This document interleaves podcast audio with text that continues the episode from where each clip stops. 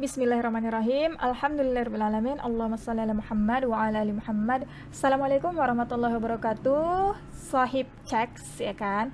Kembali lagi, lagi-lagi kembali di channel Cendek Yasiro. Alhamdulillah. Sekarang kita masuk ke part 2 kisah Khadijah binti Khailid radhiyallahu anha. Langsung aja ya, check it out.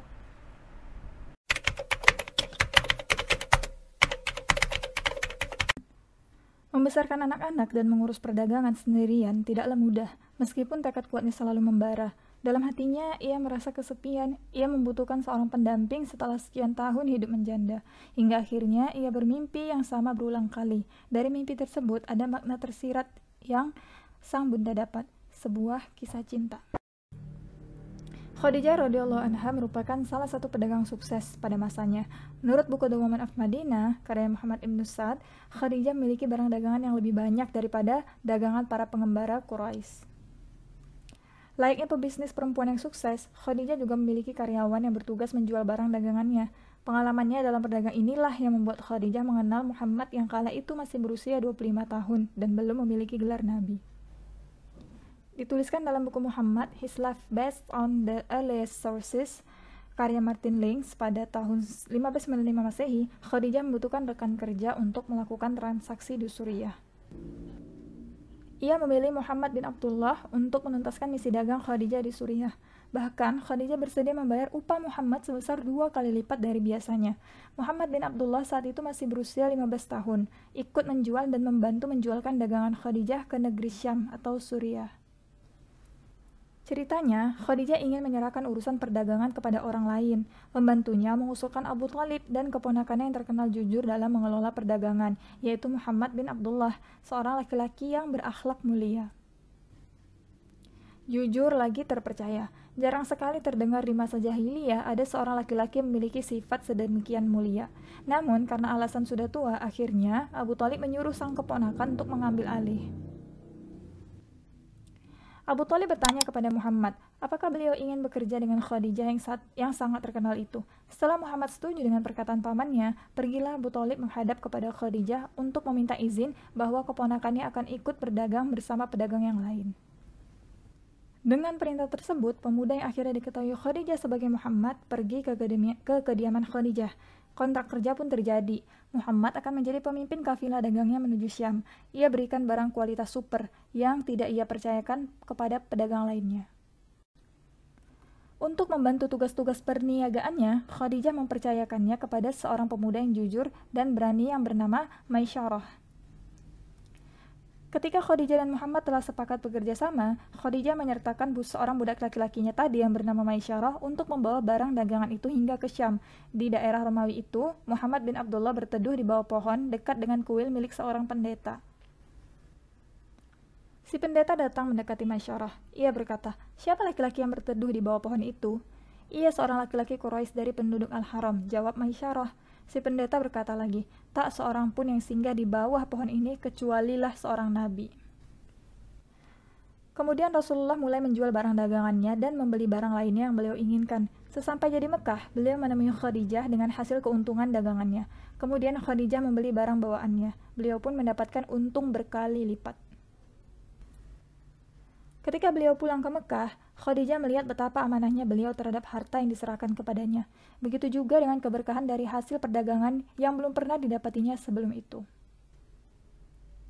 Maisyarah mengabarkan tentang kemuliaan akhlak Muhammad bin Abdullah dan sifat-sifatnya yang istimewa yang ia lihat saat safar bersama.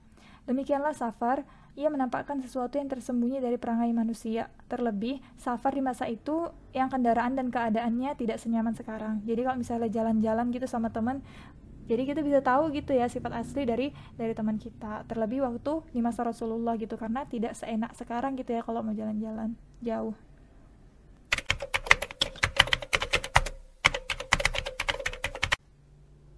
Sifat dermawan sangat lekat dalam dirinya. Selain pandai berbisnis, Khadijah juga merupakan pedagang yang murah hati.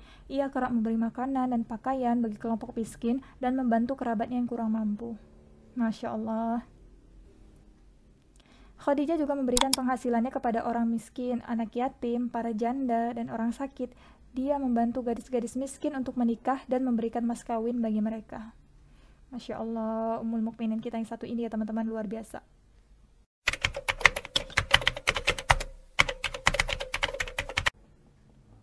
Setibanya di Mekah, kedua laki-laki yang bernama Masyara dan Muhammad telah menyerahkan hasil penjualannya di hadapan Sayyidatina Khadijah. Maisyara yang sebagai pesuruh Khadijah dan ikut menemani perjalanan Muhammad ke Syam banyak menceritakan tentang kepribadian Muhammad kepada Khadijah. Maka dengan masukan dari Maisyara ini, Khadijah bertambah simpati kepada diri Muhammad yang terkenal dengan sifat al-aminnya itu, yang dipercaya. Maka Khadijah, seorang janda kaya raya, seorang usahawan yang sudah pernah menikah dua kali, ingin menjadikan Muhammad itu sebagai suaminya, sebagai pendamping hidupnya dalam berumah tangga. Walaupun sebelumnya Khadijah radhiyallahu anha tidak ingin menikah lagi, tetapi cerita-cerita tentang Muhammad sallallahu alaihi wasallam yang ia dengar dari orang-orang dan dan dari Maisyarah menggoyahkan keteguhannya. Ia begitu kagum dengan seorang laki-laki yang begitu mulia akhlaknya. Tidak hanya mendengar, ia pun membuktikan dan mengujinya dengan mengajak kerjasama dalam masalah uang. Semakin tampaklah amanahnya dan sifat-sifat mulia lainnya. Ketika rombongan kafilah melewati rumahnya, Khadijah mencari-cari pemuda tersebut. Ia melihat pemuda itu yang paling bersinar di antara banyaknya kerumunan orang. Seketika, hati Khadijah berdebar-debar. Ini ketika Rasulullah itu udah balik ya teman-teman, dari berdagang. Cahaya yang terpancar dari pemuda itu membawa ketenangan dan keteduhan bagi hatinya. Khadijah akhirnya menyadari bahwa ia telah jatuh hati pada pemuda tersebut, pemuda yang masih menjadi kerabatnya. Khadijah begitu memendam perasaannya. Ia tidak ingin membiarkan orang lain tahu bahwa ia merindukan pemuda berawalan huruf mim itu. Ia begitu senang mendengarkan para pembantunya menceritakan kebaikan Muhammad. Baginya, semua benda yang berawalan mim membuat hatinya berdesir. Baginya, setiap pandangan yang ia lihat tertulis mim di sana.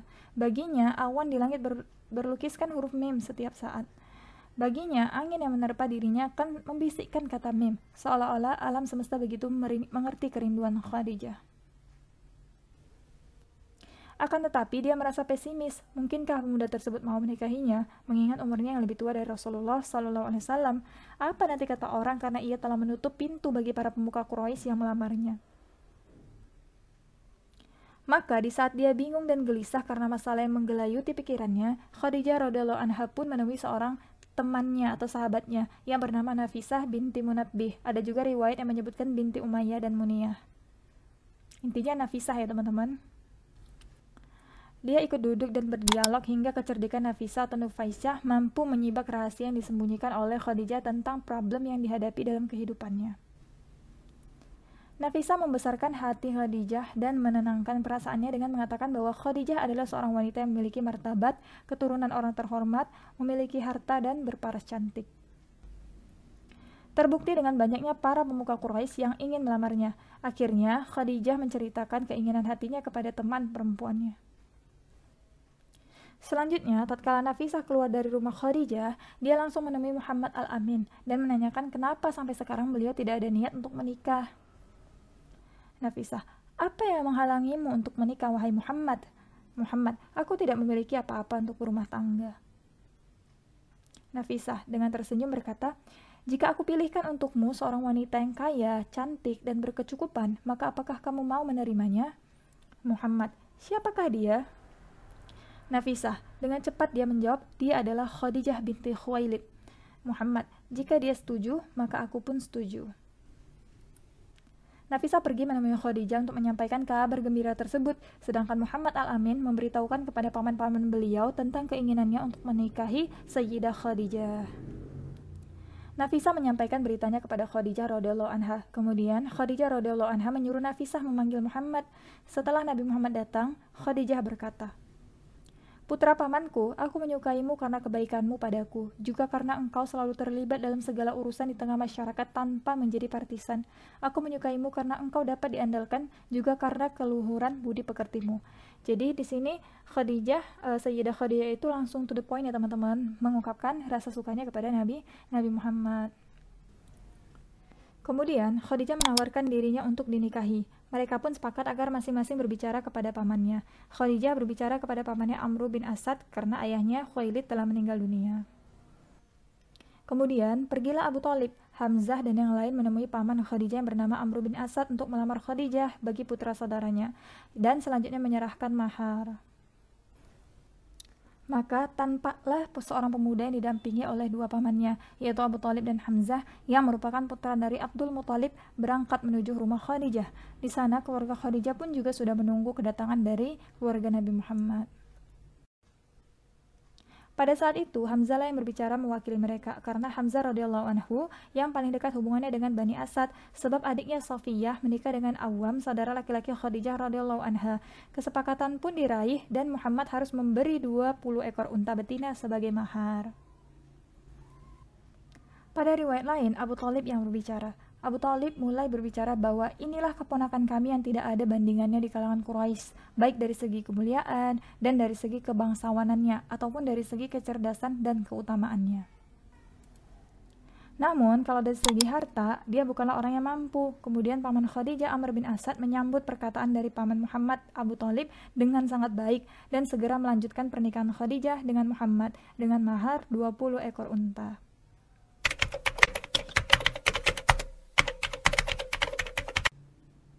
Tidak lama setelah kepulangan kafilah dagang yang dipimpin Muhammad, terjadilah pernikahan agung di antara dua orang yang mulia. Pernikahan antara Kha dan Mim, bahkan seluruh jagat raya seperti ikut merayakan hari bahagia tersebut.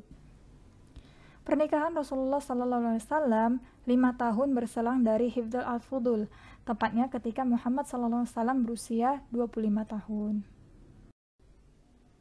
Muhammad SAW dengan Khadijah binti Khuwailid Nabi Muhammad SAW berusia 25 tahun dan Sayyidah Khadijah berusia 40 tahun. Beberapa sumber menyebutkan bahwa Khadijah berusia 28 tahun saat menikah dengan Nabi Muhammad SAW.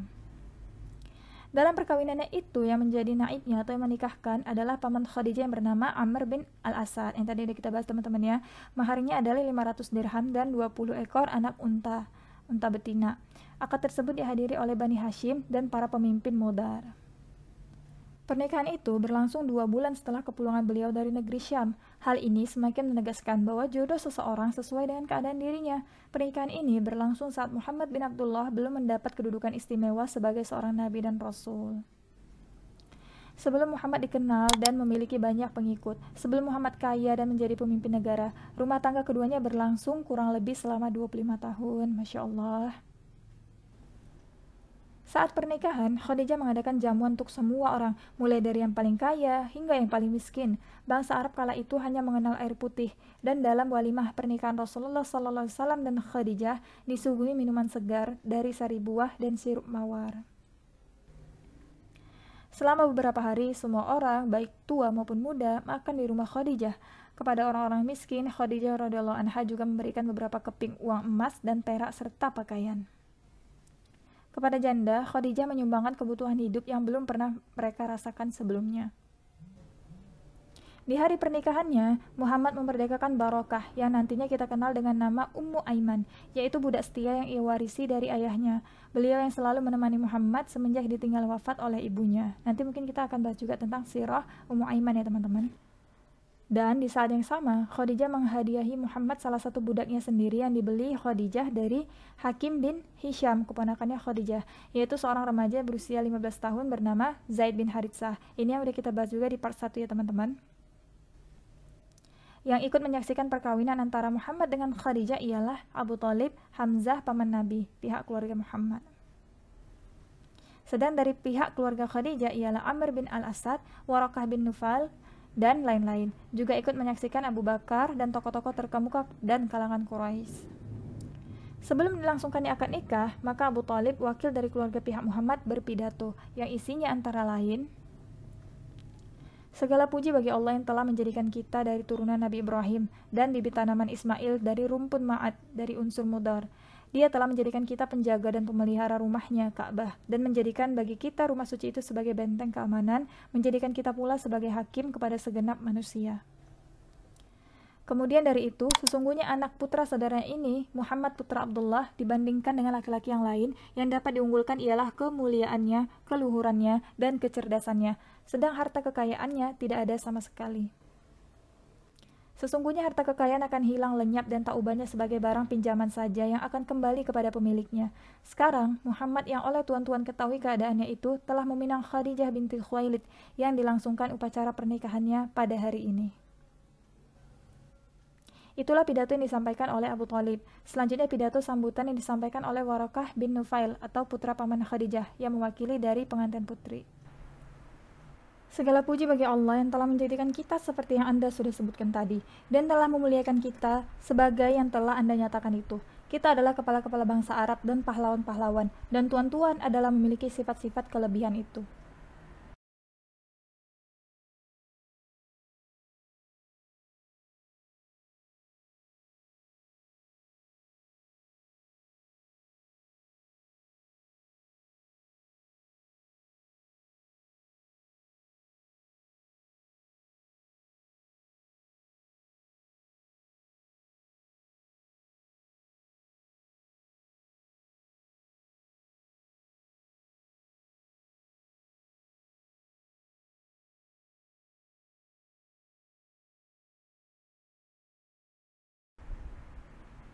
Itulah pidato yang diucapkan oleh Warakah bin Nufail, putra paman Khadijah. Dan teman-teman perlu diketahui, selain tadi unta ya dari riwayat lain menyebutkan bahwa mas kawin yang diberikan oleh Muhammad kepada Khadijah dalam pesta perkawinannya ialah 12 setengah ukiyah.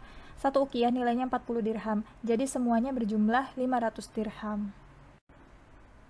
Dan menurut sumber riwayat yang lain bahwa mas kawin pada upacara perkawinan Muhammad dan Khadijah ialah 20 ekor unta betina kecil.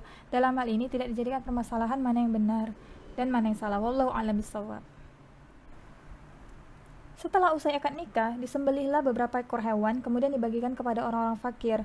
Khadijah membuka pintu bagi keluarga dan handai taulan, dan ternyata di antara mereka terdapat Halimah Sa'diyah yang datang untuk menyaksikan pernikahan anak yang pernah disusunya. Ibu susu Rasulullah ya teman-teman. Setelah itu, dia kembali ke kampungnya dengan membawa 40 ekor kambing sebagai hadiah perkawinan yang mulia dari Khadijah. Karena dahulu dia telah menyusui Muhammad yang sekarang menjadi suami tercinta Khadijah. Maka jadilah Sayyidah Quraisy sebagai istri dari Muhammad Al-Amin dan contoh yang paling utama serta paling baik dalam hal mencintai suami dan mengutamakan kepentingan suami daripada kepentingannya sendiri. Manakala Muhammad mengharapkan Zaid bin Haritsah, maka dihadiahkanlah oleh Khadijah kepada Muhammad. Demikian juga, tatkala Muhammad ingin mengambil salah seorang dari putra pamannya Abu Talib, maka Khadijah menyediakan satu ruangan bagi Ali bin Abi Talib radhiallahu anhu agar dia dapat mencontoh akhlak suaminya Muhammad sallallahu alaihi wasallam. Jadi uh, nantinya akan diangkat gitu ya teman-teman Ali bin Abi Thalib sebagai seperti anaknya Rasulullah jadi tinggal bersama Rasulullah tadi bersama juga Zaid bin Haritsah yang lebih penting dari kedudukan materinya adalah harta kekayaan spiritualnya yang tidak ada habisnya. Dengan menolak permintaan para pejabat dan para pembesar Quraisy yang datang untuk menikah dengannya, dan Khadijah memilih Nabi Muhammad SAW sebagai suaminya. Ia telah menyempurnakan kenikmatan atas kekayaan materi dengan jaminan kebahagiaan di akhirat dan kenikmatan kekal di surga. Ia telah menampakkan kecerdasannya kepada semua orang untuk mencapai kenikmatan yang berkah ini. Ia adalah orang pertama yang membenarkan ajaran Nabi dan mendirikan sholat pertama bersama Nabi Muhammad Sallallahu Alaihi Wasallam.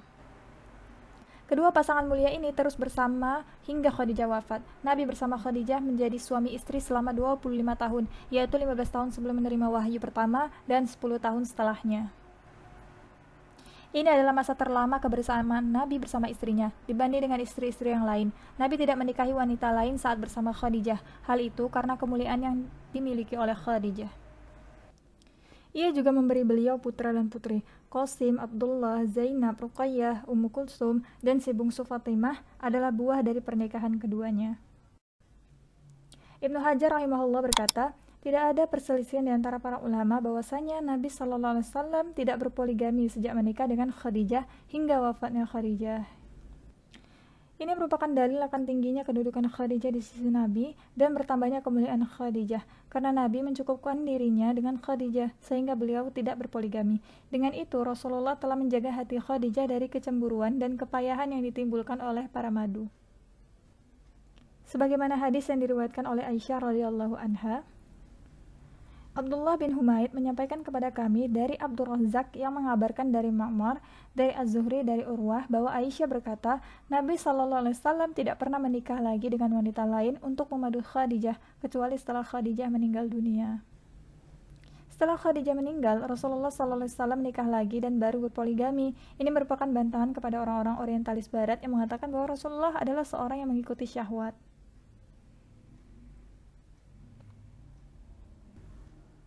Rasulullah SAW tidak berpoligami selama 25 tahun dan meskipun pada akhirnya berpoligami, wanita yang dinikahi semuanya adalah janda dan sebagiannya sudah tua kecuali hanya satu yang masih gadis yaitu Aisyah radhiyallahu anha. Itu pun karena perintah Allah Subhanahu wa taala.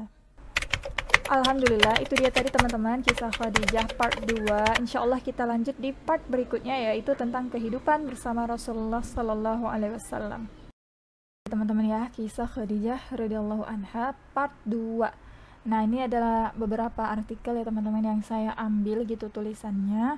Di antaranya ada salam.ui.ac.id, kemudian news.detik.com, kisahmuslim.com, muslimannews.com, brilio.net, manyokya1.sch.id, darunnaja.com, muslim.okezon.com, dakwatuna.com, blog mza.blogspot.com, rumahshow.com, almanhaji.org.id, muslimah.org.id, firanda.com, republika.co.id, kalam.sindonews.com, kumparan.com, suara.com, dan vimela.com. Adapun sumber buku, yang pertama itu ada Khadijah ketika rahasia mim tersinggung. Kemudian revisi politik perempuan.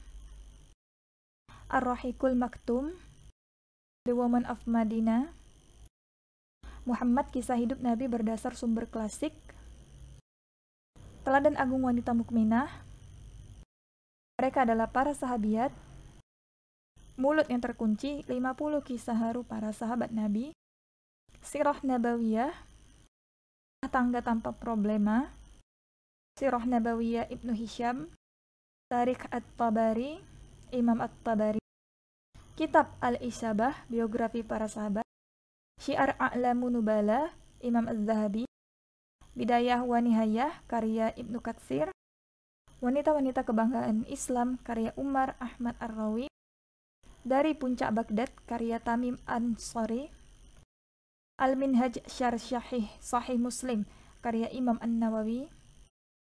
Fathul Bari Ibnu Hajar Al-Asqalani. As Sahihah karya Dr. Akram Dia Al-Umari. Tarikh Muhammad Sallallahu Alaihi Wasallam Teladan Perilaku Umat karya Tahiyah Al-Ismail. Lebih Sukses Berdagang ala Khadijah dan Abdurrahman bin Auf karya Ahmad Asraf Fitri Nah, ini sumber PDF atau penelitian yang pertama adalah kontribusi Khadijah radhiyallahu anha dalam periwayatan hadis dan yang kedua adalah skripsi Siti Khadijah Ummul Mukminin, biografi dan peran dalam mendampingi Rasulullah oleh Syarifatil Munawarah dari Win Alauddin Makassar. Jazakumullah khairan katsiran kepada semua teman-teman yang udah um, saya ambil gitu ya uh, tulisan-tulisannya. Semoga menjadi amal jariah dan semoga uh, bermanfaat gitu untuk kita semua. Alhamdulillahirrahmanirrahim. Terima kasih teman-teman semuanya yang sudah menonton. Jazakumullah khairan katsiran. Itu tadi kisah Khadijah dan juga referensi-referensinya. Wallahu a'lam bishawab. Silakan nonton part berikutnya ya. Assalamualaikum warahmatullahi wabarakatuh.